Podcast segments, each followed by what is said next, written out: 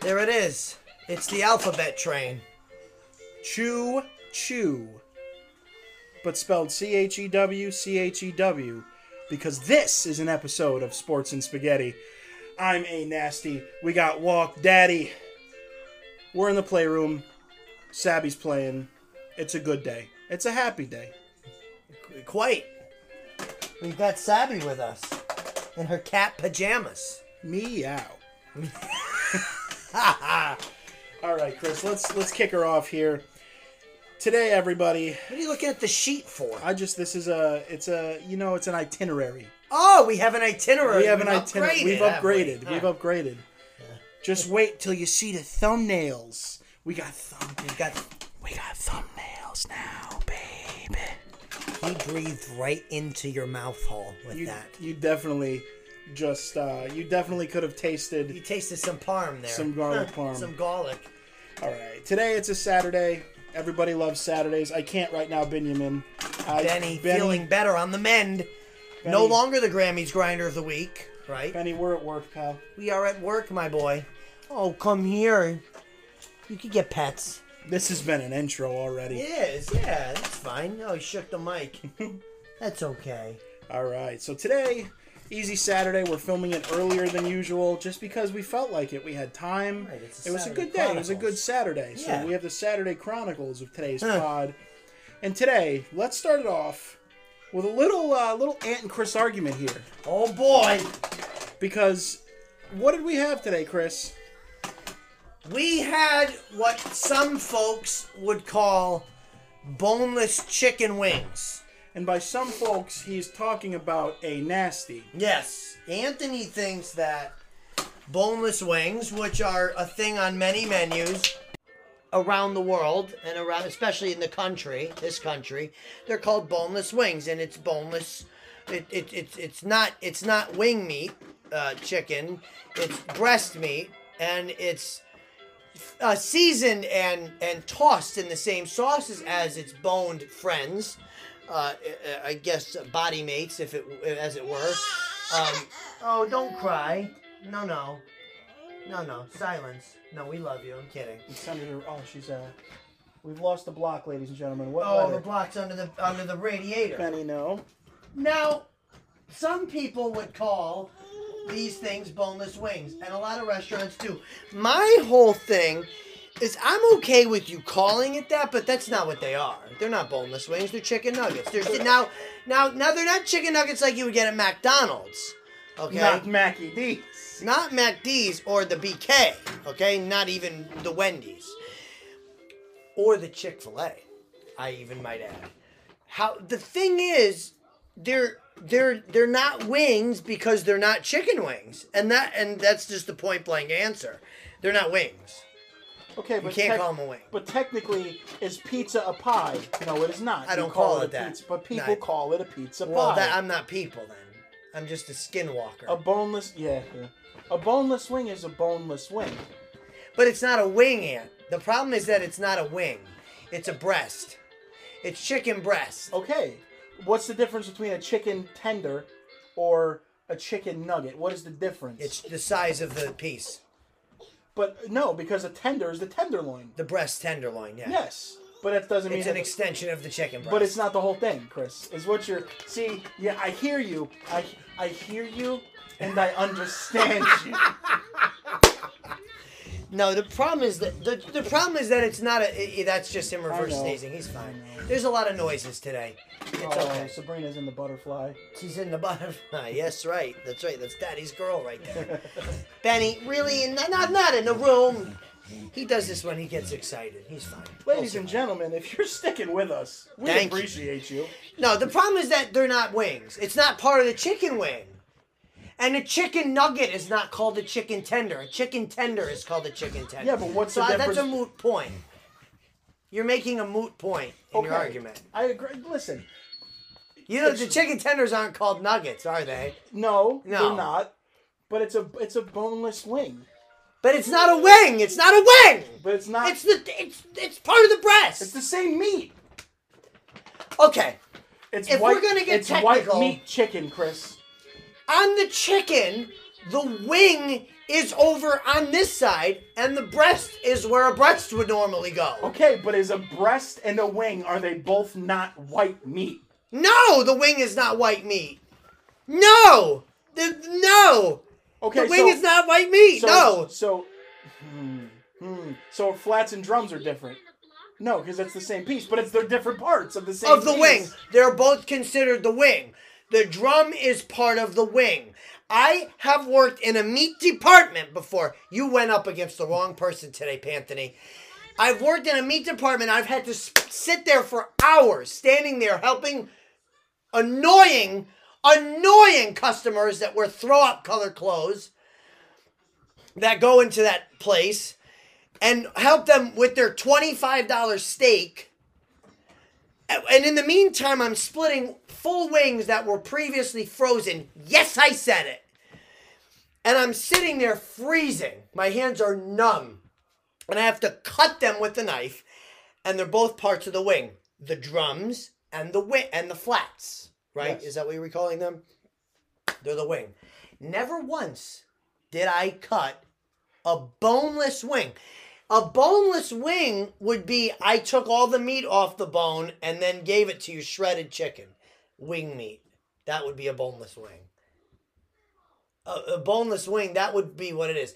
Now, I then I play devil's advocate and I'll do it against myself. When I see boneless wings on the menu, I know what I'm getting. Yes, you're not expecting. If I ordered chicken nuggets tossed in sauce, that would not sound as appealing to me as boneless wings. So the way it's marketed is fine, but it's incorrect. It's not a wing. So I don't know what you're trying to argue here with me because they're not wings. It's not a wing. What we made tonight, surprise, one of many surprises uh, in our lives sports and spaghetti wise. Do you want to talk surprises, huh? We got sports surprises aplenty.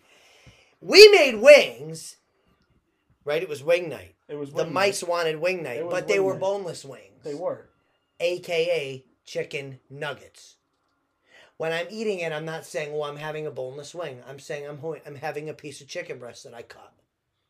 It's a chicken nugget. It's a it's a literal breaded chicken nugget tossed in sauce. But I think the issue is that it's the way they're prepared. Would make what them preparation, the turns it into a the wing? preparation makes it a boneless wing.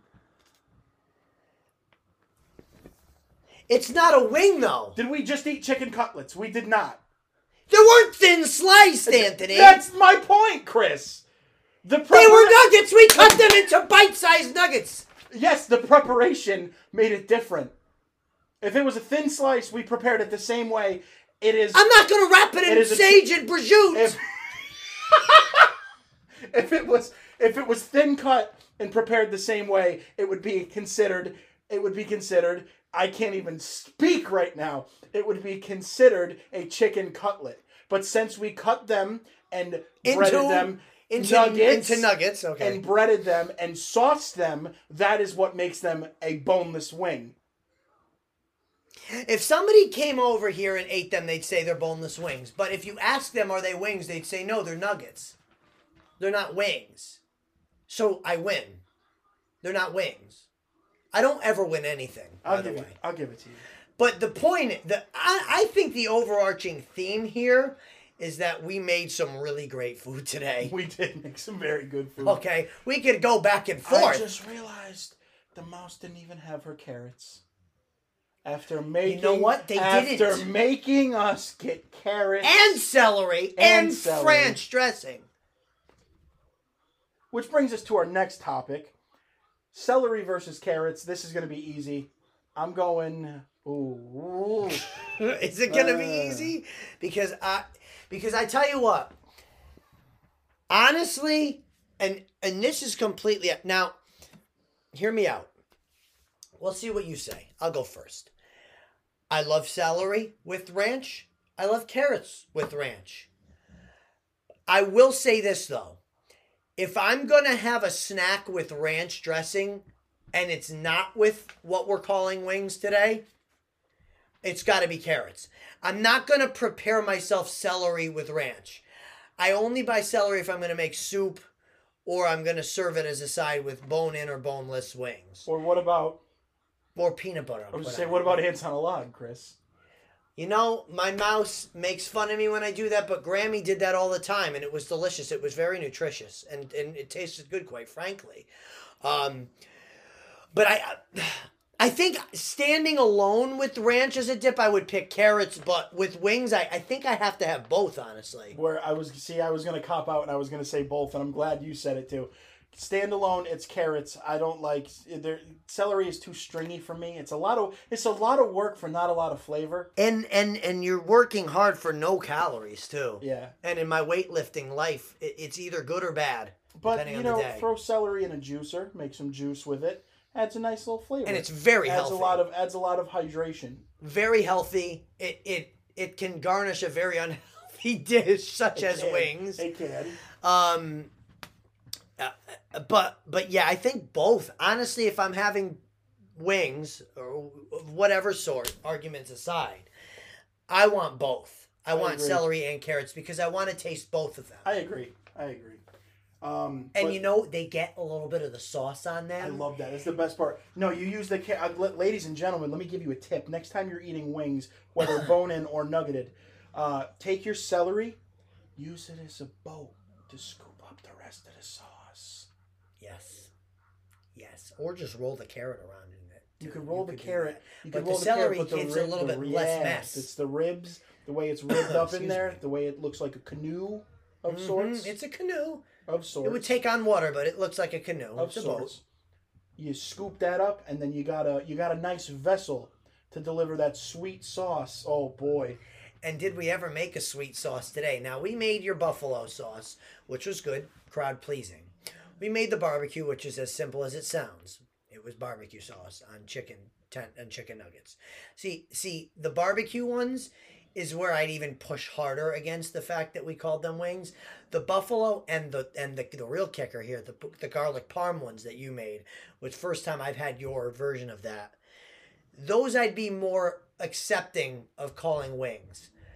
Because the barbecue ones was literally barbecue sauce just on, chi- sauce. on breaded chicken. It was if I wasn't calling them boneless wings, and I put them in a salad, or I was just eating them and served like they're like any tizers. yeah. You know what I mean? My my sister. I, I, If agree it's with- buffalo sauce, then I'll call that a wing. How about that? We'll I agree. compromise. I agree. Uh, my sister, she eats. I mean, she'll eat barbecue sauce on like straight chicken cutlets. So like she'll do that. But yeah, no, I agree. But as Chris as Chris mentioned, um, I made a I made a garlic parm sauce today. Now I'll give you you know your your buffalo sauce. That's your basic. Uh, you take your whatever hot sauce of choice. Chris, uh, what was the? It wasn't Frank's, which I was shocked it wasn't Frank's. What did you use? It Was Stephen Eddie's? Is that what Stephen he's Eddie's, Stephen yeah. something. Stephen Eddie's uh, hit us with a No, uh, do hit us with a Frank's. Um, I usually use Frank's, but Stephen, no, it was really good. Stephen Eddie's. I think yours was it was it was extra good today because it was already a buffalo sauce. It was a buffalo sauce that was prepared into a buffalo sauce. Right. The only thing that I did to it, well, we did two things. Usually, all I do to it is add like four four tablespoons of or four, uh, yeah, four tablespoons of butter. Which again, if you know me, that's so out of pocket for me Yeah. because I'm not that guy. But I mean, if I'm gonna do it right and I'm gonna do the wings the way that they should taste, then you you have to make them really flavorful. Yeah. It really, I mean, especially boneless wings. It's white meat chicken. It dries out really easy compared Yes. to the wing, the, the bone-in wing, uh, or any other part of the chicken for that matter. So they've got to be flavorful. And I just add a lot of butter. And this time we added some fresh garlic that was sautéed in some olive oil. Um, I didn't get a piece of garlic in it, so I, I and I only have I've had one as of speaking right now. I don't know what it did to it because I had the amazing garlic parm one right after that, but the buffalo sauce is good because it's already buffalo sauce. Yeah. I'm not sitting here trying to parade as somebody who's got this recipe for buffalo sauce. It's buffalo sauce and butter. Yeah, no, that's that's it. That's that's a buffalo wing sauce right there. But You go to any restaurant, And that's what you're gonna get. They're getting, yeah. they're buying it from a vendor. So our my garlic parm, um, what I do, and this is this is where a nasty sets himself apart from everybody else. This is where he goes a few rungs above on the ladder here. I take a whole head. Now hear hear me again. Listen. A whole head of garlic. You That's cut- about eight nine. it's about eight nine pieces of, of fresh garlic. You there, cut. You're gonna, you're gonna cut the top off, right? And the top is the pointy part. Everybody knows this. Uh, you could go a little bit under where the stem is. You could take the heads off of some of the cloves. It's okay.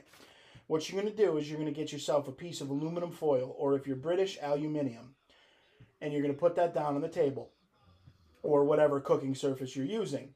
You're gonna take that garlic that's recently been beheaded. Um, Right, cut the head off. once you take that, you're going to take the finest extra virgin. No, I, am saying prom night extra virgin. Like didn't even didn't even get into the limo yet. Extra virgin olive oil. Italian. Italian, yeah. Her father will kill you, and then put you in a dumpster. Right. That's his front the trunk, for the mob. The trunk to the dumpster. Yeah. So you're gonna This take, is the Italian extra virgin first cold press. you're gonna take your extra virgin olive oil, and what you're gonna do is you're gonna give that little you're gonna give that little head of garlic a nice little shower. What you're gonna do little bathy. A little bit no because you're not soaking it. Just a Okay. little, just a okay, little that's drizz. why I clarified. just a little. drizz, just a little drizzle. Okay. So you're gonna just drizzle it. Um, not shoot it in there. You're just gonna drizzle it. oh no. You're gonna drizzle it on top, and then you're gonna add some nice sea salt, and then you're gonna and you're gonna fold that up into what looks like an aluminum head of garlic.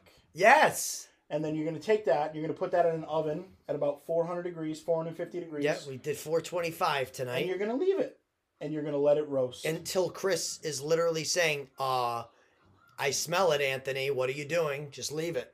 yeah, Just leave it." yeah. Just leave it. It's okay. And then when you're ready, you take it out. I mean, you could leave your house and then come back and your life is completely changed and it's still in the oven. Yeah, yeah, and nobody's nobody's for the wiser. Nobody No. knows anything else. No, it's it's got to be in there for that long. Yeah, yeah, long enough to grow more garlic, Literally. Just keep it in there. and then from there you take a nice bowl, any bowl of choice, and you're uh, you're gonna use tongs for this. I use tongs. You can let it cool and use your hands, but I got little uh, I got little B I T C H hands because we don't swear here. No, no. Um, and you're gonna press that garlic. I think that was the safe food handling procedure. Yeah, you- I just use tongs, and you're gonna press that garlic. You're you're gonna squeeze it right out of the uh, squeeze it right out of its out of its corpse, I guess, right out of its garlicky sarcophagus, if you would. You're gonna squeeze that in, and you're gonna put it in a bowl, and then you're gonna mash it with some salt, almost making a roasted garlic paste. Mhm. And then from there, you're gonna throw that into a pot uh, with about a half a stick of butter. Um, you can go a little less, a little more. No, care what, what you do. what should the consistency of this be? Because, and and also the smell. Should it smell like you just sautéed garlic, or should it be a much deeper, sweeter smell? No, it's gonna smell sweet. I actually told Chris it smells like popcorn. It smells exactly like popcorn. It smells Bell- like, it smells like buttered popcorn. And consistency wise, we're looking for baby food. You know, Ba- you know yeah, before before they could take on solids, no teeth Right. at all, fresh fresh out the womb baby food. yeah. And from there, Even, before, way before Sabby's stage right now. oh, way before. We're talking, we're talking first days on Earth here. and then you're gonna take that paste, if you would, and uh, use a little bit of salt, and then you're gonna take that, put it about uh, half a stick of butter. Um, let the butter melt. We're gonna add some flour. We're making a roux here. That's R O U X. When we get to the YouTube sphere, I will show you some cooking videos. We'll do some basics. A roux will be on there. Now, after you make your roux, which is essentially just a fat and a flour, uh, to tighten it up. Once you have a, a fairly tight roux, um, you are going to add your uh, your garlic paste, your freshly roasted garlic paste, um, and then from here you can go buck wild. You add a little bit of parsley if you want. You could add a little extra garlic salt if you're feeling froggy. Add, uh, add a little, Chris fell down.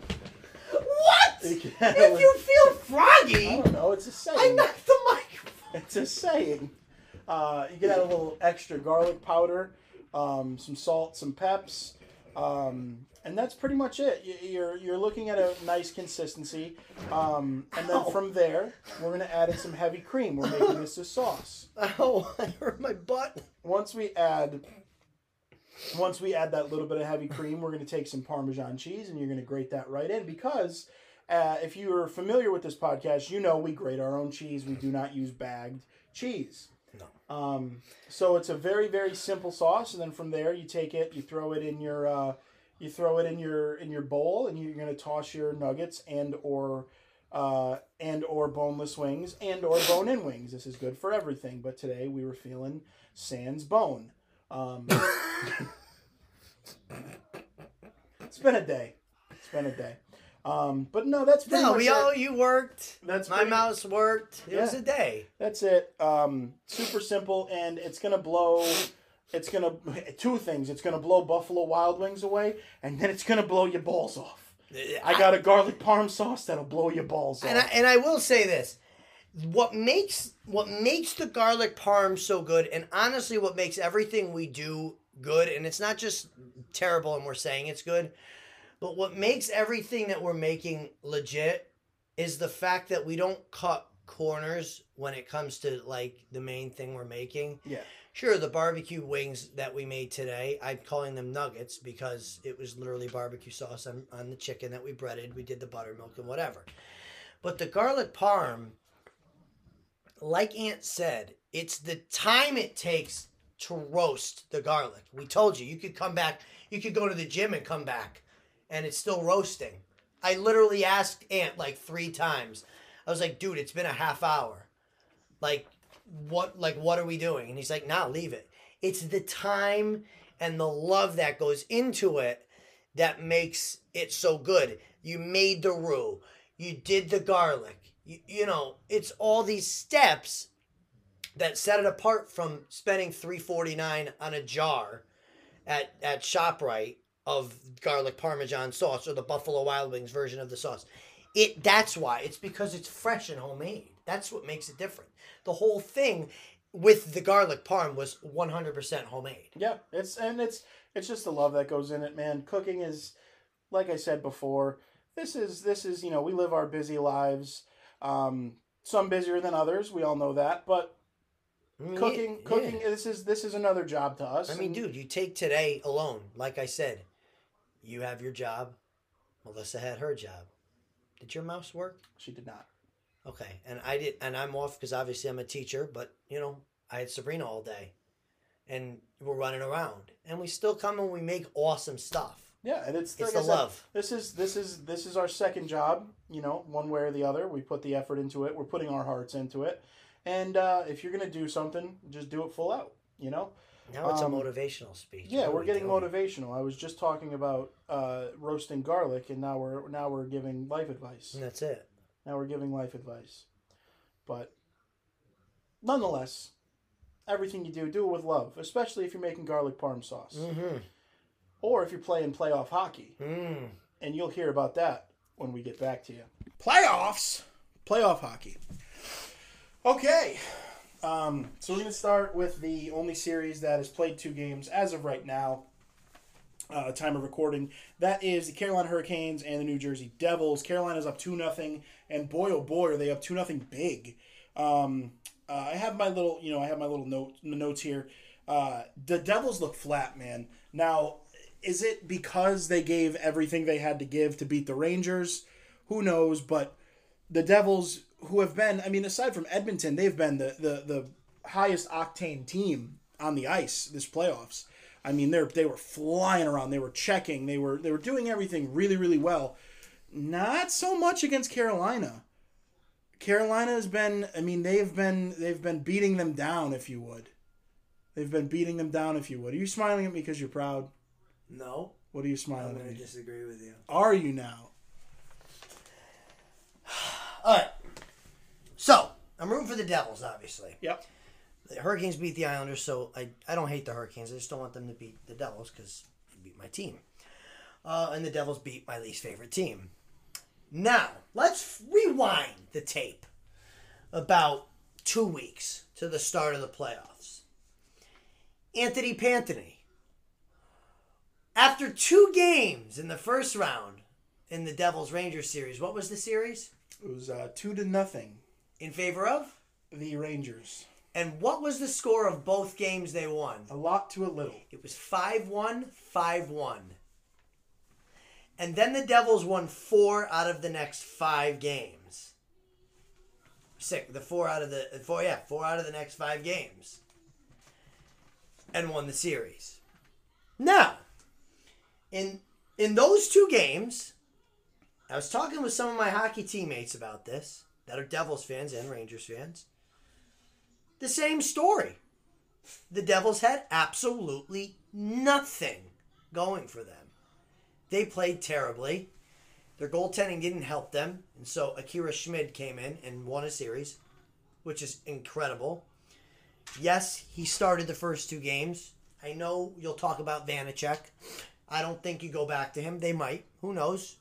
Um, here's the thing, though. They've been here already in this playoffs. They're not panicking. Granted, the Rangers are not as good a team as the Hurricanes. It also warms my heart to see that the Islanders gave the Hurricanes a much harder time than the Devils are right now. That makes me say, wow, my team really wasn't bad. Um, but honestly, Ant, I can't count the Devils out one bit. They look terrible, though. You said they look terrible, and you're right. You can't get outscored 10 to 2 in the first two games of a playoff series and and and be happy about things. They weren't after the first round and they made changes and the changes worked. So now Lindy Ruff and his team is going to be asked again to make significant changes. Something has to change. Because if you think the Hurricanes are going to lay down and die, they're not. The Hurricanes are the second best team points wise in the NHL. Okay? The Devils were the third best team points wise in the NHL. One point separated. Right. It's what, 117, 118. That's correct? right. Yeah. So, you know, the the problem here the problem here is that the Devils lost game 1 and 2 of the first round at home and they won game 3 and 4 on the road. The Devils are going back home for game 3 and 4. The problem here lies with the Hurricanes. The Devils did end up winning their last two home games, obviously. They won game 5 and game 7 at home. The Devils fans at Prudential Center are going to come out crazy for the next two games. Do the Devils need to win the next game at 100%? You go down 3 nothing, your odds are almost zero to win that series. But I know that team is not done. And I really hope they get it together because I saw the Islanders play the Hurricanes. The Hurricanes are not they're not that much better. Yeah. No, I agree. You saw the Islanders almost take them to seven games. They lost game six in overtime. They lost game two in overtime. Yeah, and the, I mean the reason, to be completely honest, the reason that the Islanders even lost was it was because I believe they were getting outcoached, but that's a whole different story. They're getting out and They don't score goals. yeah, They were not scoring goals. Uh, but yes, they were out coached. They, they were out a lot of things, and they still almost hung on. yeah, Uh, the Devils are not getting out coached. Lindy Ruff is not somebody that gets out coached. That dude is a Hall of Fame coach, okay? A Hall of Fame coach. That they were asking to be fired in the beginning of this season. Yeah. And now he might win coach of the year.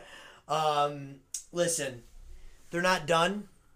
But if you're a Hurricanes fan, you're loving what you're seeing because they're breezing through yeah. this series. If so you far. can, I mean, if you can keep your if you can keep your foot on on the throats of of the Devils.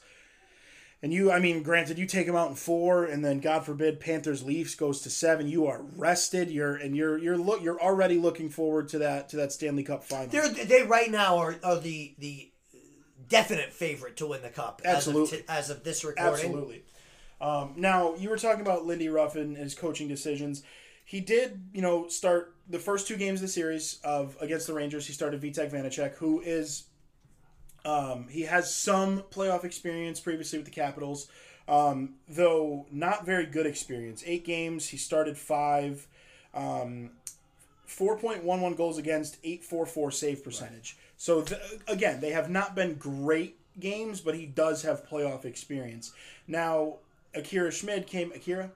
Akira Schmid came in and, you know, lit, he lit the ice on fire. It's his, it's his net, it was his net for the rest of the, for the rest of the, for the rest of that series. Now, do you make that check back to, that change back to Vanecek? Do you hang on and see if Schmid could put it back together? What are we thinking, Chris? Well, when you say put it back together, what do you mean?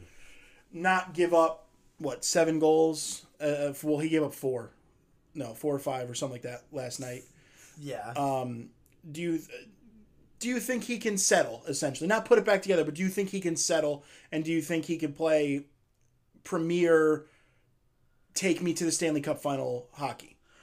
Well, Lindy Ruff, I do know this. Lindy Ruff said that he he could have pulled multiple players out of game two. Yes. He said I could have. It, it had nothing to do with performance uh, of the goaltender. He said he could have taken multiple guys out, and he could have. There were a lot of passengers. Barry Trotz, when he was the Islanders coach, and they had a bad game, would say there were a lot of passengers tonight. They're just kind of Along standing for the there. ride. Yeah, they're just kind of doing, going through the motions, sitting there, doing nothing, making nothing happen. That's what a passenger does. So they're out there for cardio. Right. They're there for the workout. Um, what I would do as the coach is that if I'm Lindy Ruff, I'm I'm gonna have a long talk with both goaltenders, maybe even in the same room, and say, "Look, guys, here's what we're here's the deal. This is not about who's better.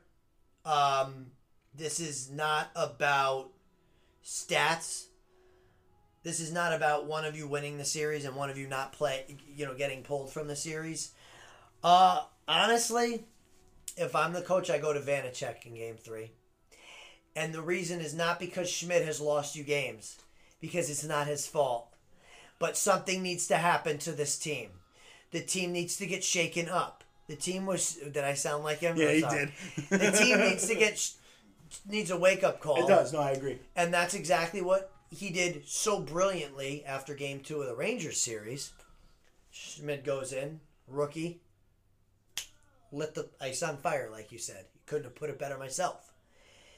So I think you got to go back to Vanecek in game three. It has nothing to do with Schmid whatsoever. Not performance. The team. I, I, I wouldn't even say they're letting their goalie down. It's a team game. Yeah. You win or lose as a team. The team is not playing at the quality that they need to play. So in my notes, I literally I have I, I paraphrased today while you know while doing some some research. I just wrote Canes just look better, flat out out everything ing the Devils. Yeah. They're beating them at every aspect of the game. You know their power play is good. It wasn't the best in the regular season. It was 20th in the league, but their power play was phenomenal against the Islanders who had one of the best penalty kills in the league. Yeah. And their penalty kill was second best in the NHL in the regular season, and it was stout against the Islanders, who had a bad power play. They only gave up one or two, one power play goal or two to the Islanders. I think it was one in the series. Um, and they're and they're outplaying them at five on five, which was a struggle for them in the first round against the Islanders. The Islanders were the better five on five team, but they fixed that. Yeah. They saw that and said we need to be better five on five, and they've just flat out mauled the Devils. Yeah. Now, you you mentioned power play, you mentioned 5 on 5. Let's talk about the Dallas and Seattle series because Dallas is it seems like they're living on the power play while Seattle the the Kraken had the most 5 on 5 goals scored um, in the regular season this year. I don't have an I don't have a number but it was astonishing. It was very very high. Now, in this series, right? Now, your typical hockey team, obviously, you have four lines of three players for your forwards. Uh, the, you know, quick fifth grade math. Um, hopefully, Mr. Walker is teaching you guys correctly, and you guys can do four times three. Oh, they, oh, that was way before me. But that is, but that is twelve forwards. Now, I read a very interesting fact, and that is the Dallas Stars. Uh, out of all twelve of their forwards, ten of them have goals, not points. They have goals. Um, I believe the only ones that don't don't quote me. I think it's I think uh, Domi doesn't have a goal, and I can't even I can't even remember the last one. But nonetheless, their their forwards are scoring on ev- they're they're scoring on everything. Now their power play is is great. Their power play they're constantly on it, and it's worrisome to me because as as Minnesota Wild coach Dean Evason said, they have a lot of really big boys, but it seems like they go down real easy. You're looking at well, Pavelski went down real hard, but you're looking at you're looking at your Jamie Benns, you're looking at your Tyler Seguins, your Roope Hintz, your Brad or Mason Marchments. And I mean, these guys, they're going down. They look like LeBron on ice, man. They are, you It's, know, and it's and it's it's it's frustrating. Well, when it catches the eyes of outside people, that's when it gets to be a bit much. Uh, and yeah, I mean, I agree with you. I'm just looking right at their basic stats. Uh, and like you said, their power play is 34.5%. And there, and the thing is, it's mean- not that it's thirty four point five. Is that what it was? Thirty four point five. It's not that it's thirty four point five percent with limited power plays. They are living on the power play. in both series so far, there's been penalty after penalty after penalty after penalty. And it's just and it's just so happens that the stars are ending up on the power play like you said. Um listen, uh, in just we'll just take game 2 alone. Uh the stars had power play goal. They've got power play goals in every game. Every single game.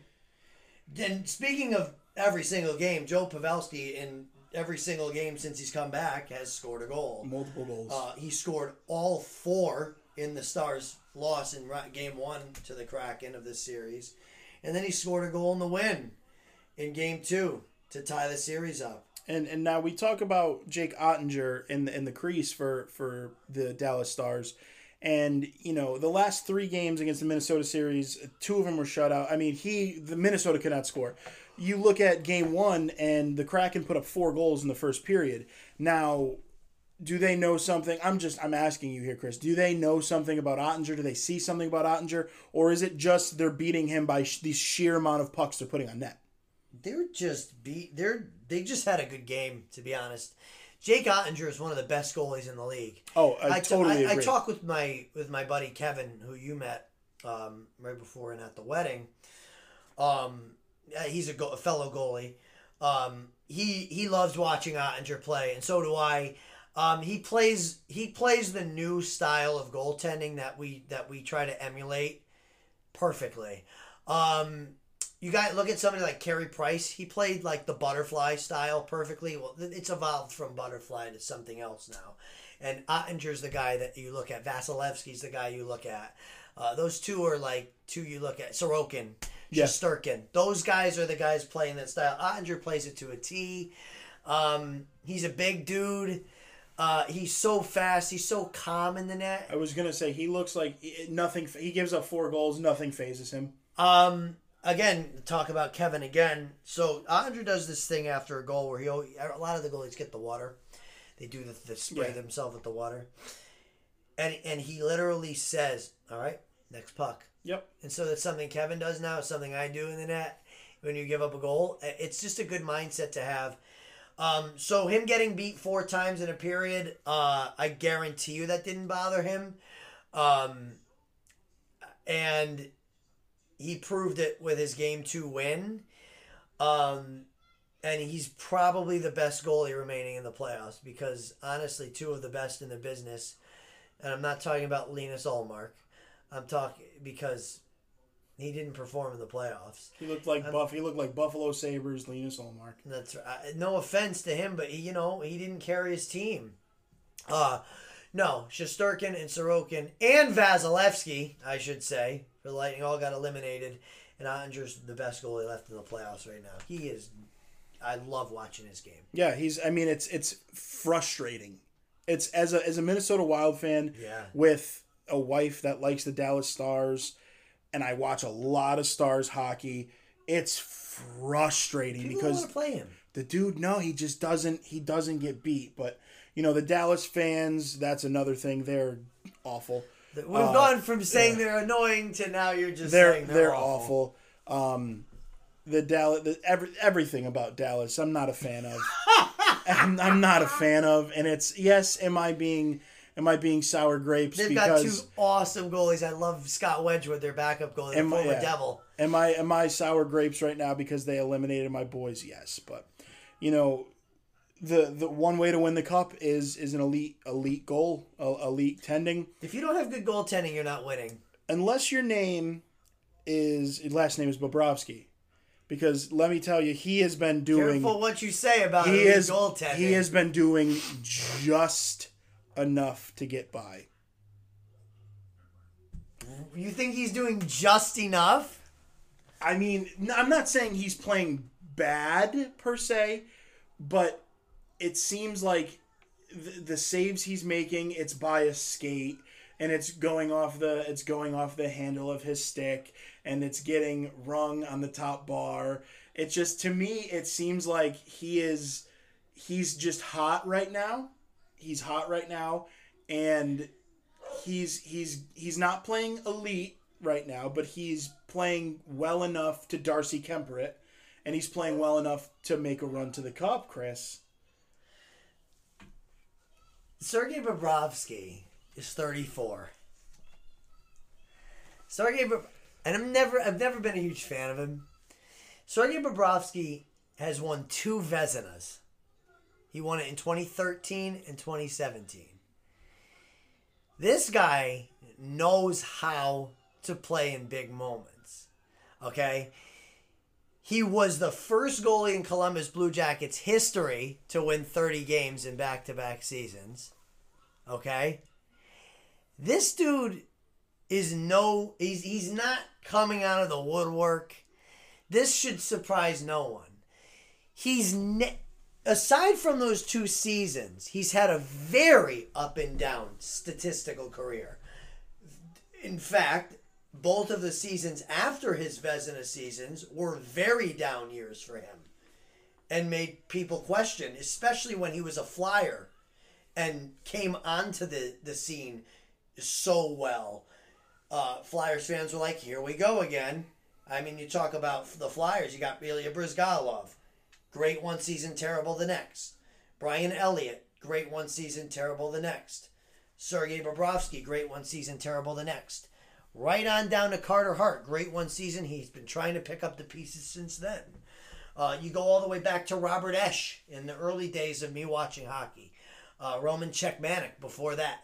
It's always been a problem for the Flyers. But Bobrovsky, dude,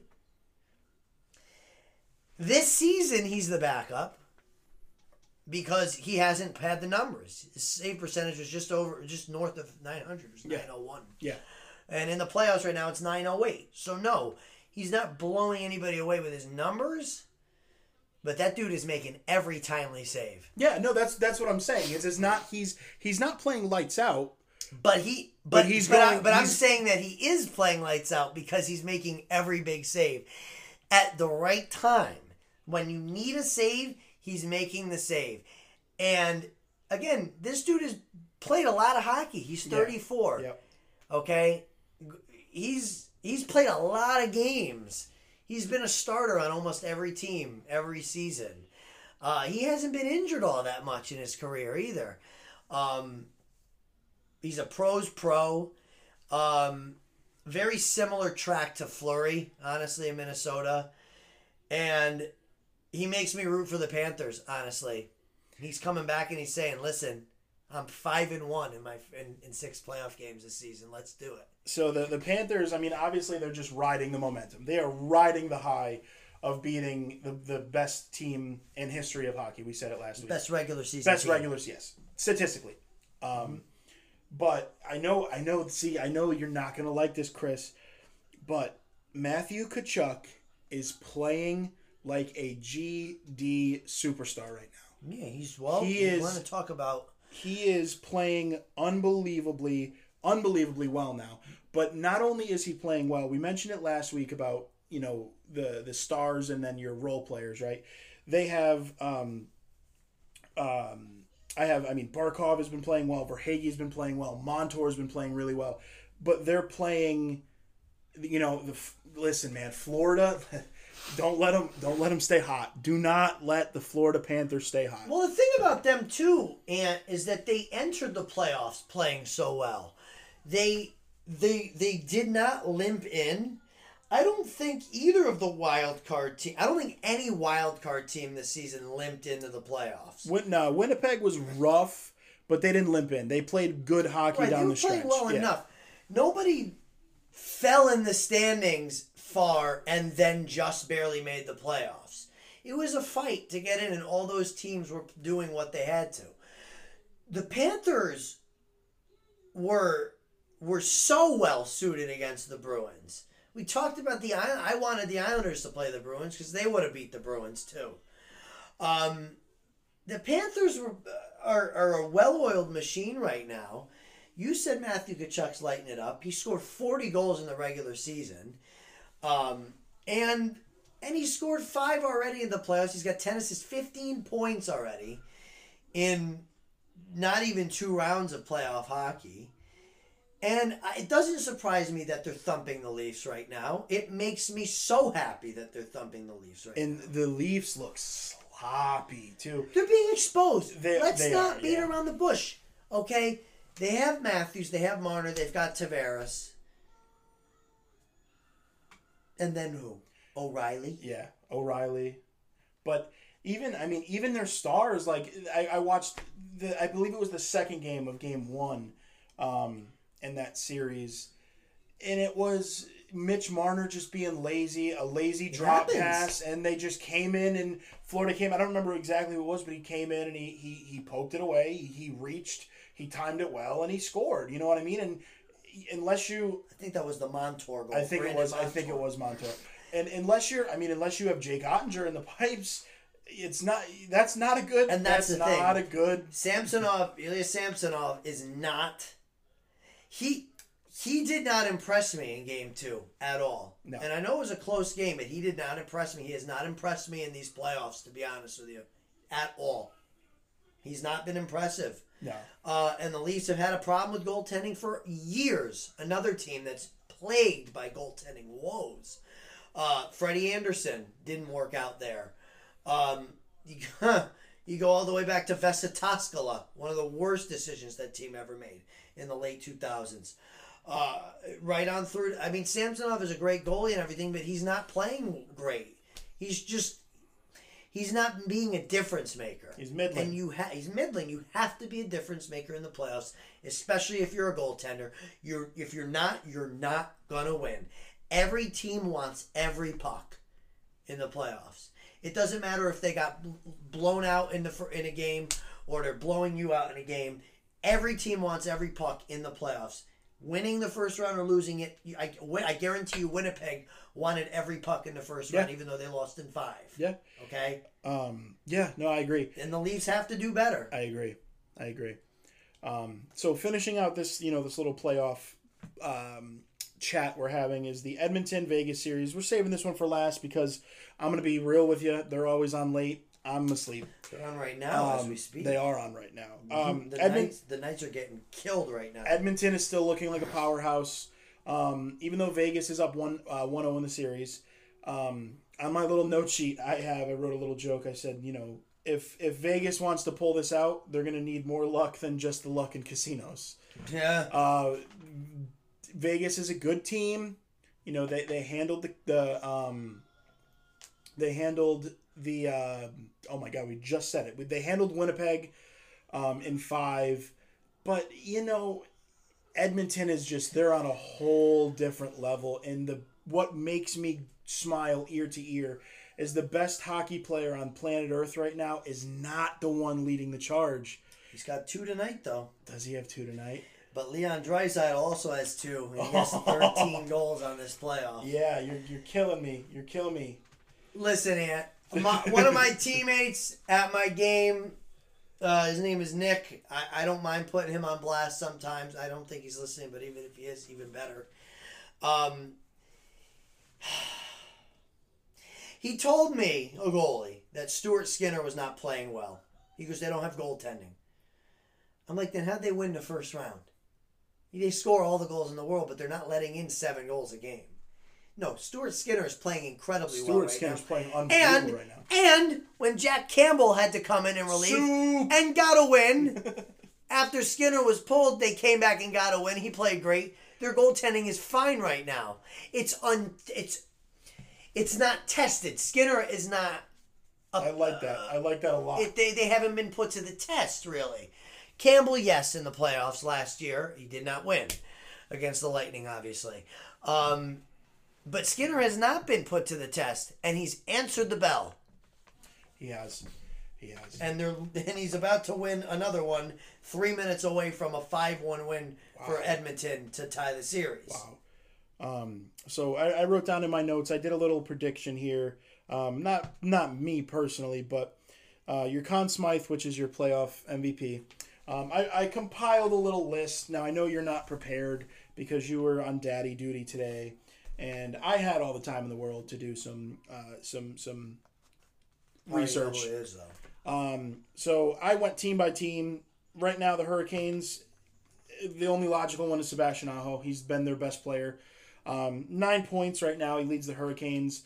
Um, they're getting it done in all facets. Their goalies, their, their goal play is eh, it's getting it done. Yeah. But Aho's been their best player on the ice. The uncertainty Um, in goal right Yes. Let's just say Devils. I mean, Erik Haula is leading their points. I mean, the, we were talking about how bad the Devils are. The the Devils' leading point is uh, leading pointsman is Erik Haula. He has six points. They have one player with a plus minus in the positive. I do not remember who it is offhand, but they have one player that's plus minus. Um, Akira Schmid, if he continues it, he's averaging 2.3 goals against a game. He could be your Conn Smythe. Um, Florida, it's Matthew Tkachuk. I mean, five goals, 10 assists. He's the MVP of the playoffs right now, as far as I'm concerned, because And- of how he's carried his team. And not only is he carrying his team, he's doing the dirty work too. Exactly. He's getting in there. He's throwing his checks. He's in front of the goal. He's grinding stuff out. So Tkachuk is again. I'm an, I agree with you a thousand percent. And and people that are going to say, well, Daniel's got 13 goals. I know he does. I know he does. But he's not the MVP of the playoffs. No, not right now. You. So my my whole thing is you take how I always d- decide MVPs. Right is who is most valuable to their team. If you remove Matthew Tkachuk from the Florida Panthers, they are not in the position they are right now. If you remove Leon Draisaitl from the Edmonton Oilers, they still have they still have Jesus Christ on skates, man. They still have Connor McDavid. They're gonna be okay. So um, Matthew Tkachuk, uh, uh, Tampa or Toronto. I'm sorry, Toronto could be Matthews, could be Marner. They're a point away from each other. Honestly, I think the MVP of that team would be John Tavares right now. Just because, like you said, just because of the work he's done, uh, I think he's been a really good captain. Uh, you know, I've really warmed back up to him this playoff.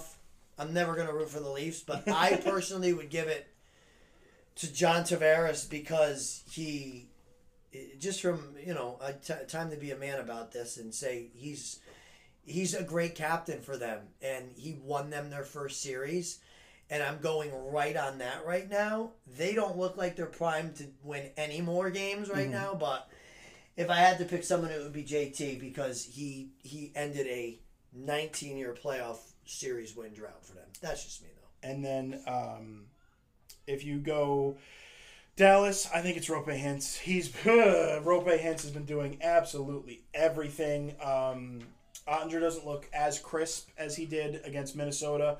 It could just be they were throwing a lot of pucks at him. He's still the best goalie left in the playoffs. No, I think Roope Hintz, Roope Hintz is the is he the is doing everything. right he has 13 points right now. Yeah. But he is. I mean, it's every time the ESPN app pops up on my mouse's phone. Oh, I see the name. ESPN I see. loves the, him. I see the name Roope Hintz. It's he. It's just point after point They after point Hintz. after point. Um, if we go um, Vegas, this is my. I like this one. I'm saying Mark Stone. He has 10 points through all the games he's playing, but the man is removed off of two back surgeries, and he's been taking a beating No, I absolutely a agree with you. beating. Uh, but he's looked he's looked the I, most. the one other guy I would say could be Laurent Brossoit Yeah. in goal. Yeah. Because, uh, again, he's kind of out of the woodwork. I mean, he's got plenty of NHL experience, but he was kind of the third man this season uh, after Robin Lehner went down and all of their other goalies went down. Uh, He was kind of, you know, second fiddle most of the season, and now he's in the spotlight. And I know tonight's not going their way, but again, it's one game. and then Seattle, um, Philip Grubauer. This playoffs, he's been five and four. You don't think so? Five and four. Let me give you my pitch. Let me give you my pitch. Five and four, two point seven four goals against, nine seventeen save percentage. The only reason I say that is because they do not have anybody overwhelmingly leading their scoring. They're a very balanced team. There are a lot of different players scoring. Granted, there's all of they have their players that do the dirty work and get the goals and the assists and stuff that doesn't show up on score sheets or big. But I think Grubauer has been playing really, really well. I think he has been too, but I think Yanni Gourde is the MVP right now. The Islander killer, Yanni Gourde. Uh, I don't think I could ever forgive him for scoring the shorthanded goal and that being the only goal of Game Seven in the conference final in 2021 uh, when we were on Cape Cod. Sabby was there too in Melissa's belly. Uh, and I and I on our vacation sit there and I screamed as the Islanders lost that game one nothing to Tampa. Uh, but but I think it's been Yanni Gourde. Uh, he has five points in his last five games. Um, and and he's and you talk about guys that do all the little things, man. This guy does all the things. He kills penalties. Uh, he's an exceptional penalty killer, one of the best in the league.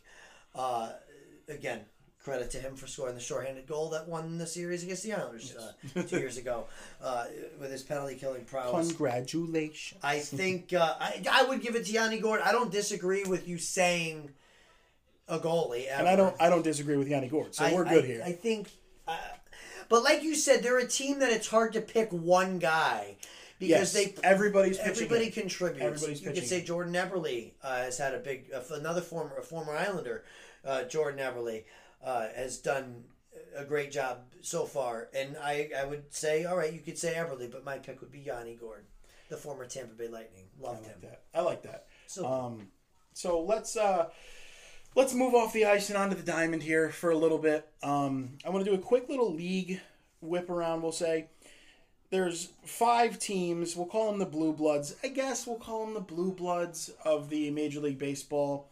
Um, that is the Mets, Cardinals, Astros, White Sox, and our beloved New York Yankees.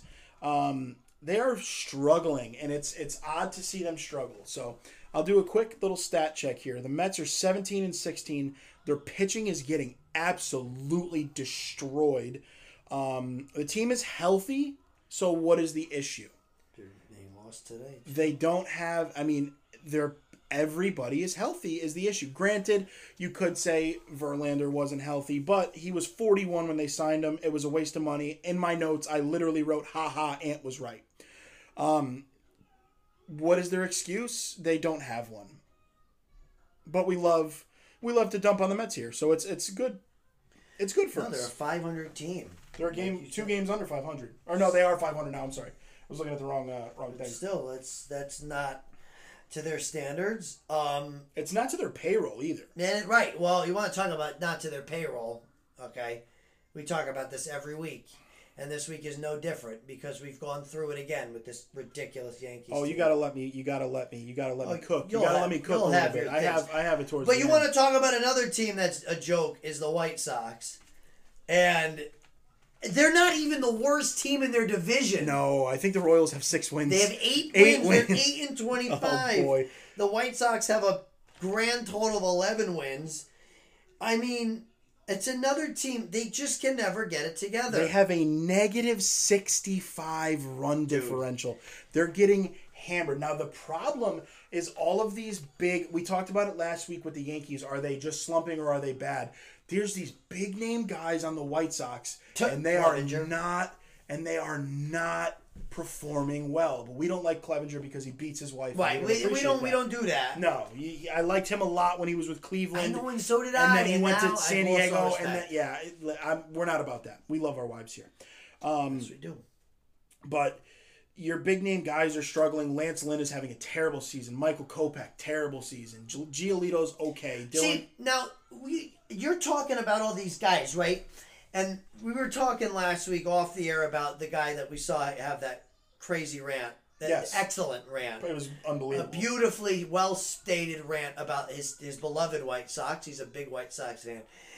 And he said something really interesting. And it was that all these guys I'm and as you're saying these guys' names, I'm hearing was good before this. Was good years ago. and then there's the guys that were. This was a blue chip prospect: Yoan Moncada, Michael Kopech, Luis Robert. uh, Andrew Vaughn, um, Eloy Hamet, like all like all of yeah, it's it's either uh, it's a didn't pan out because didn't pan out from being a prospect or didn't pan out as a veteran signing. I mean, their only guy that they've got is Tim Anderson. It's Tim Anderson, and he's hitting 270 right now, which is which is okay, but it's not to his standards. No. He's a career 287 hitter. No. Uh, and he's got no home runs on the season and only five RBI. Now Tim Tim Anderson, he's he's on a contract year. I have it in my notes. It's time for a fire fire sale. White Sox blow it up. You need to give him over. a chance because he because he is their player. He's their guy. I, I don't think he stays. I don't think. No, no, no. Like no, like he's he's the best they've got. Oh no, that's what I'm saying. Yeah, but no, and I he's said. got to go to a team Yeah, that's a okay, contending okay, yes. team that he can be a real contributor for because his whole career since 2016 has been helping this awful team yes, he's been on. that get into the playoffs luckily one time. He's been great. Um, but he's you know he's hitting 270 on an 11 win team. Yeah. Uh, a team right now, they're 17 and 15, Houston Astros. It's nice to talk about them in a negative light with them not setting Well, the we're world right on fire. there with them. But at the same time, they are missing Jose Altuve and they're missing most of their starting rotation. Luis Garcia, just he's on the shelf now. Tommy John, he's done for the season. They're also missing McCullers and they're also missing Jose Urquidy. You know, Lance McCullers is a guy that my mouse absolutely uh, in one of the World Series years. I think it was uh, 17. When he shoved it down the Yankees' throat. Yeah, I, Yep. I, I remember she was like, "Wow, he's so hot." the pretty curly hair. He is a good looking fella. Wow, he's, He and, is a good-looking fella. unfortunately for him, it's just been, it's just been uh, really a, a beginning to a career marred by injuries. Yeah. And it's not like they're little injuries, it's shoulders and elbows, which is scary as a pitcher. Especially a pitcher that's not throwing hard because obviously after Tommy John, velocity comes back. But for a junk baller who's constantly breaking his I mean, guy throws a lot of curveballs that has a lot of strain on your elbows. A lot of strain on your elbows. Um, so Astros, I think they're going to be. I personally think they're going to be fine. The Rangers and the A- Angels look legit, but we all All right, know the that- Angels, right? we all know the Angels never put it together. They might this year, and the Rangers, for the payroll and for all of the moves they've made, they should be putting it together. Um, one last team before we get to my beloved Yankees, our beloved Yankees, is the 10 and 23 uh, St. Louis Cardinals. They have a negative 24 run differential. Um, most of their guys all are are, are still healthy. Um, They've lost eight games in a Yep. row. Yep. Uh, Paul Goldschmidt is still performing at a great level. He's batting 314, 923 OPS, so he's getting it done. Um, Arenado's right around replacement level, a little bit above league average, but their biggest issue is their pitching is struggling. They're pitching to a 4-7 as of when I record I got these stats. They're pitching to a 4.71 team ERA. They have 39 home runs allowed. Now, Another thing that I saw is they are moving catcher Willson Contreras from out from behind the plate. They do not want him behind the plate. Is this team missing Yadier Molina? I think they are. I, I, I think so. Now, I saw I saw a podcast. I was going to send you the clip, but you were at school, so I didn't send it to you. And it was a podcast of AJ Pierzynski, who was a former catcher, and he was team. He was on the of the Cardinals. White Sox, yeah, yeah. I met him. He was very nice, very very nice Seems guy. like a good dude. um, very nice guy. But he um, he was saying how a lot of the times Mike Matheny, when they were on the team, Mike Matheny would see a pitcher struggling, and he would go over to Yadi and be like, "Hey, Yadi, you know, what should we do? Should we take him out?" And Yadi would look at him and be like, "Dude, I'm not even behind the plate. Why don't you go ask your catcher?" So I think Yadi, it's just, I mean, the guy, the guy is gonna be, um, he's gonna be. I give, I think it's Oliver Marmol. Oh, Oliver, what a name! Uh, shout out to my boss Oliver, but it's it's a cat's name. Come on, Ollie. Uh, he's gonna if It's he listens, definitely a cat name. if he if he if he listens, he's gonna be pissed. I called him Ollie. Either way, um, it's, it's it's Laurel and Hardy. It's Ollie. Oh, Ollie. um, anyway, right. Um, I think Oliver Marmol is going to be. I think he's fired. If I think he's the coach, but I think he's out, and I think Yadi's in. I think Yadi Yadier Molina is going to win a world. Mark it down right now. Yadier Molina is going to win multiple World Series as a head coach, uh, manager, not head wow. coach. Um, here we go. It's Oh, time. He cooked. It's And time. now he's ready. uh, Yankees. They are now because we won today. Are eighteen and sixteen. Huge win over the. Which is still the last in the American League East, I believe. and that's and that's not their fault. no, it's not. I mean, they're still- Everybody's overachieving. Yes, they're still playing. them. They're still playing at a great level. But uh, in my notes, first line, I have "It's a bad day. It's a sad day." Oh, wait, let me let me go back. It's not their fault that they're in last place at 18 and 16. They are playing unacceptably bad as a team. Yes, Continue. But Not everybody, today. yes, that's what you're saying. Um, it's just it's the same thing over and over and over again. Brian Cashman came out and was saying, you know, we have a, we're plagued by injury, and that like I understand, but I mean, you giving I I- believe it was Isaiah Falefa is getting six million dollars. We let Matt Carpenter walk over six and a half. Like it's just it's the same thing. It's bad contracts. It's just it's I wrote it's a bad trade. It's a sad trade because I mean it's just you're nothing is working and nobody's changing anything. And I already went over this. Um, but I mean, some news, I guess, a bright spot is Michael Kay leaked a rumor, or not leaked a rumor, but has said that somebody big and high up in the Yankees organization said, "Don't be surprised if you see Dominguez in the Bronx this year." Jasson Dominguez being the Martian, um, our highest number two prospect, I believe, right now. He's unbelievable. Let the kid play. It can't be any worse than Aaron Hicks. Who's hitting 135. Aaron Hicks, I believe, is the worst qualified batter. He left seven men on base today. and we won and we won oh my goodness but uh, that's i mean that's it for the dominguez rumor but our pitching has been an issue now there's a there's there's been a report about carlos rodon who his injury history has been well documented. He's been hurt everywhere he's gone but it's not even his elbow anymore and it's nothing it's nothing big right? It, it's nothing scary. How on God's green earth did our training staff and our team doctors miss quote unquote chronic back pain on a six year, $162 million pitcher? Are you not doing your due diligence? What like is it is it a signing? Was that a Brian Cashman, hey fans F you, shut up?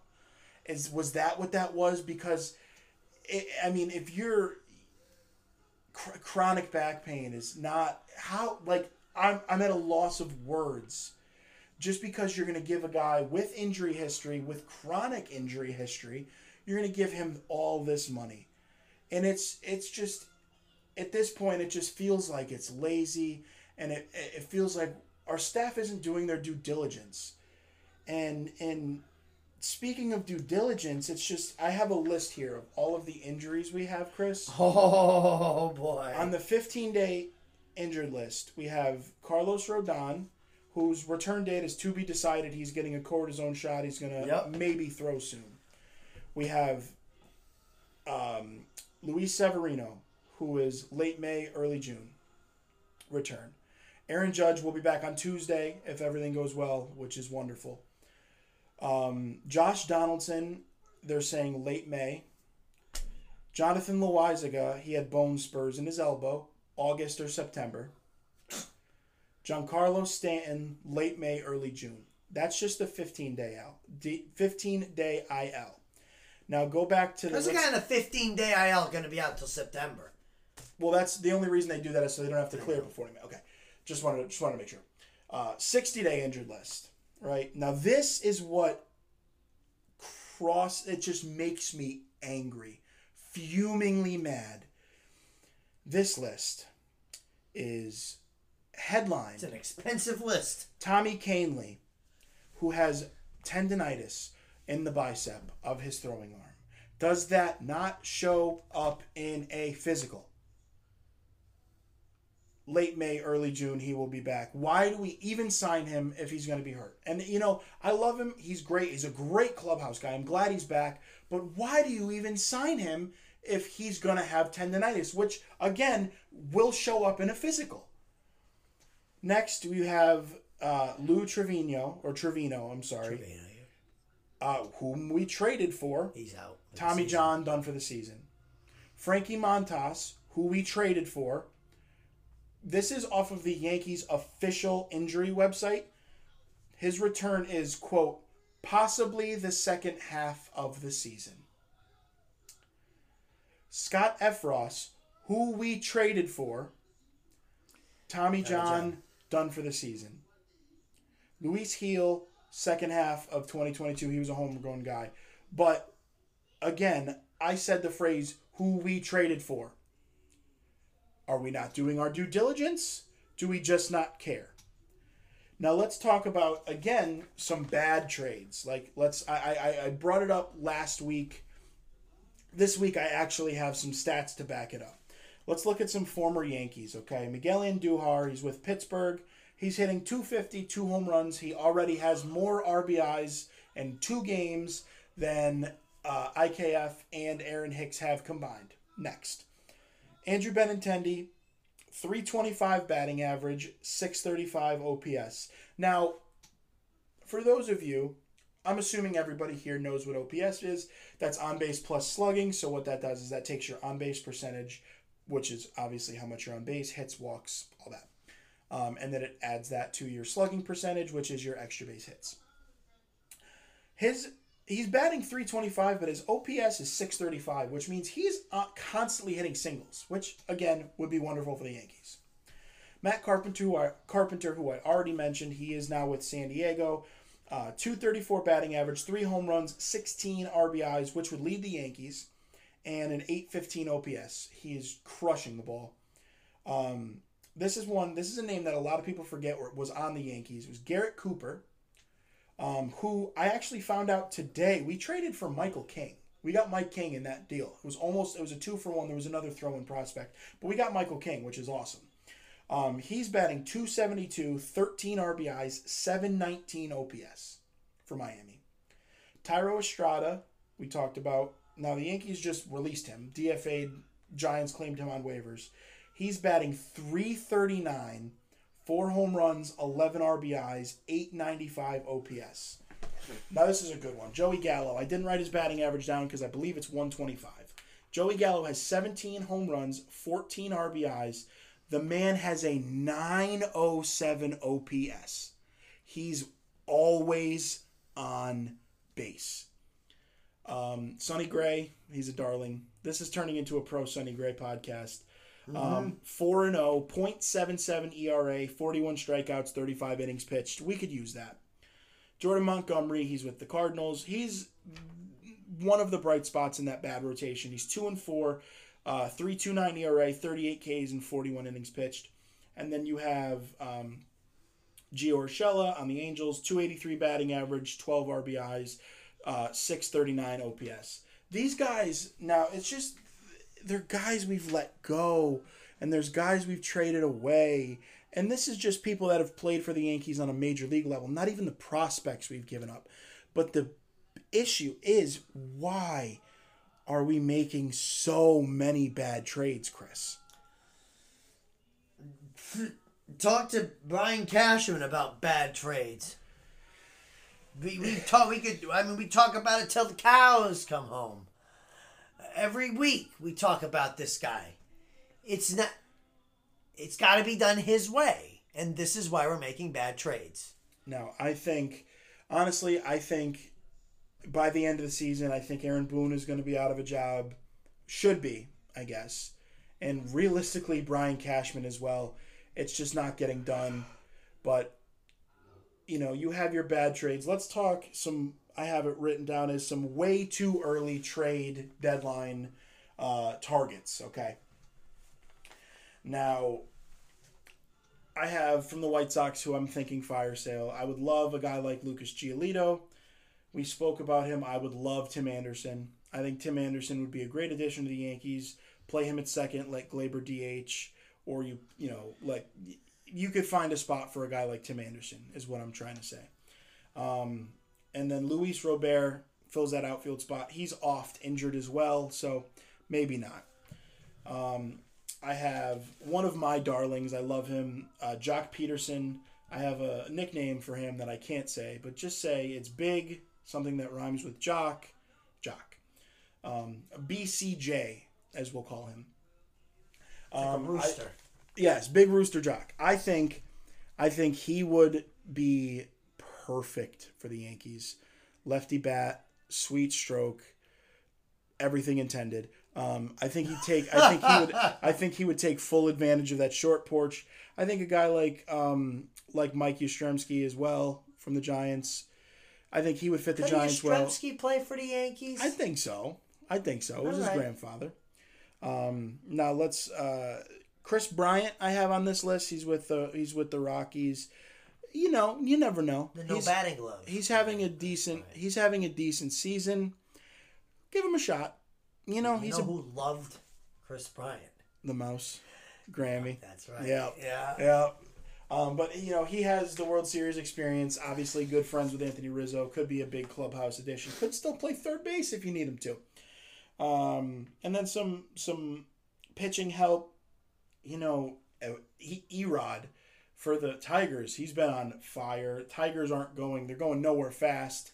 I feel like he would be the most attainable. They have Tarik Skubal, who they were you know saying they might shop last year, but I think Erod could be on his way out they could recoup something from him. Now, some guys were kind of not as plausible, say. Uh, Corbin Burnes, I mean, obviously he is one of the best pitchers in the league. He's with Milwaukee. This trade is only attainable if Milwaukee falls out of a playoff spot. So, you know, if they're if they're lighting the world on fire by August like they are right now, scratch that from the memory. But he's a Boras client. He's already seen that his his relationship with the Brewers is fractured. I don't think he resigns there. It was over some arbitration. They lowballed him. It was not a good look for them. Um, that's my like top wish list, and then some uh, Victor Robles. Uh, he's with Washington. He's not too old. I don't know if he's in a contract year, or if he's even close to a contract year. Contact leadoff type guy. He could play, you know, left field, center field, and then uh, a guy from Cincinnati, T.J. Friedl. Friedl. Um, he's an outfielder. He's a corner outfielder. He's I think he's like top ten in OPS for the outfield position. So those are just some names you can kick around, right? Um, I think the Yankees they need to be proactive. I don't think they they need to go set the market. They need to go make the first move. Um, I think they need to do something very very fast. So there's going to be a lot of people out of a job. Simple as that. Yeah. Simple as there- that. I'll be there on, on May 23rd. Yeah, nice. That's uh, it's a, you're gonna be a bleacher creature. I'm gonna be. A shout out to our, our newest uh, friend Justin, who said he was gonna listen. Maybe I'll test him. Yeah. Justin, if you're listening, the code word is Yoshi. so text either Text me. the, text the word Yoshi to five seven zero five. No. Um, all right. So that, I mean, that's the, I'm I'm a less animated rant because listen, it's it's great that the the Yankees are wearing a green ribbon for the month of May on their on their jerseys for Mental Health Awareness Month. And they had a better week They than did. the last it was a week. better week, but it's great that they're they're acknowledging mental health awareness because they are putting mine in the toilet. Um, yeah. So uh, the next uh, the next little uh, segment we want to do here to wrap everything up. This has been a long podcast. If you're still with us, thank you. We love you. Um, let's wrap it up with uh, with everybody's favorite segment, Grammys Grinders of the Week. Chris Walker, lead it off. Well, well, well, well, well. I've been saying that a whole lot lately. It's because of the uh, of the of the crab. Uh, it's because of the crab from Moana. I've been saying well, well, and no, it's not him. Well, today it's going to be a Yankee, and why is it going to be a Yankee after we just tortured them? I mean, Harrison Bader, man, he's Grammy's grinder of the week for me. The guy's hitting 308 since coming back. Two hits today. He's just been producing. He's been one of the only bright spots, and I'm telling you, it's been a very tiny bright spot. He's been, Uh, he's and- been clutch too. But he's been clutch. Um, had a big game today, Had a big game yesterday uh, too. and yeah, and three, yesterday three run well. home run yesterday. So he's Grammy's grinder of the week. Um, I gave it to John Tavares last week, and it left a sour taste in my in my in the back of my mouth there. And so it feels good to give it to a Yankee, and they deserve that. They've been playing. Uh, they've had a better week.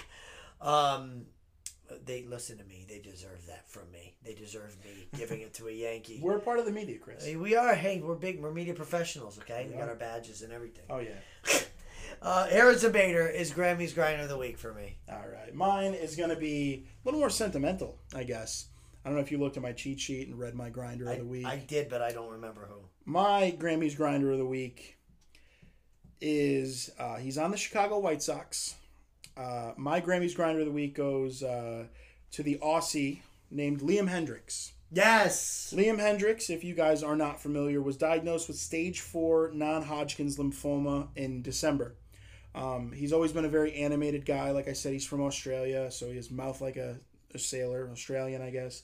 Um, always very animated, loves yelling and yelling at himself on the mound. And um, he really, you know, with him getting his diagnosis, and you really see a big, tough, strong man go through quite possibly the worst day of his life.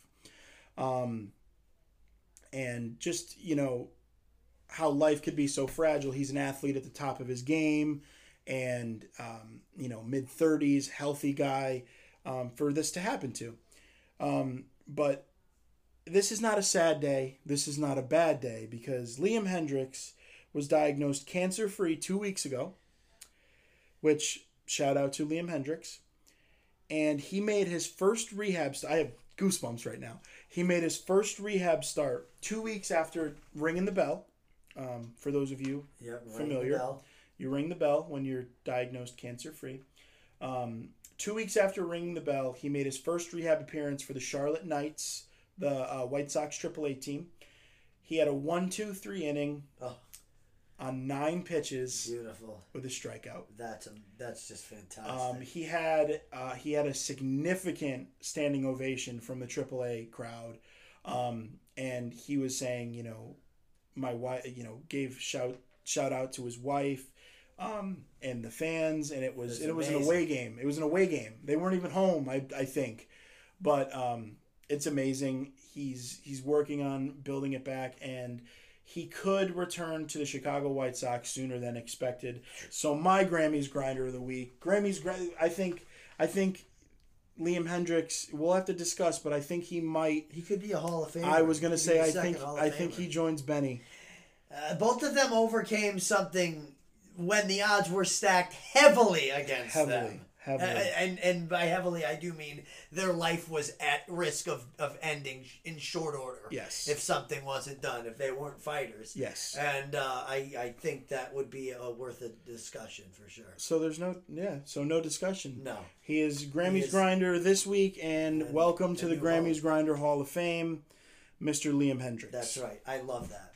That's fantastic stuff. So here we go. We're sitting here at about an hour and 20 minutes. Um, if again, if you've been with us this long, thank you. We love you. You're just listening to two idiots talk. Um, but you know, it really does mean the world to us. Um, we said it before in the in the first part of this episode. This is a second job for us. Um, you know, not only do we get to talk sports and talk food, but we get to be in each other's lives uh, Yes. a lot, which is nice. Um, that that is definitely the best. it's part. the best part. It's the best part.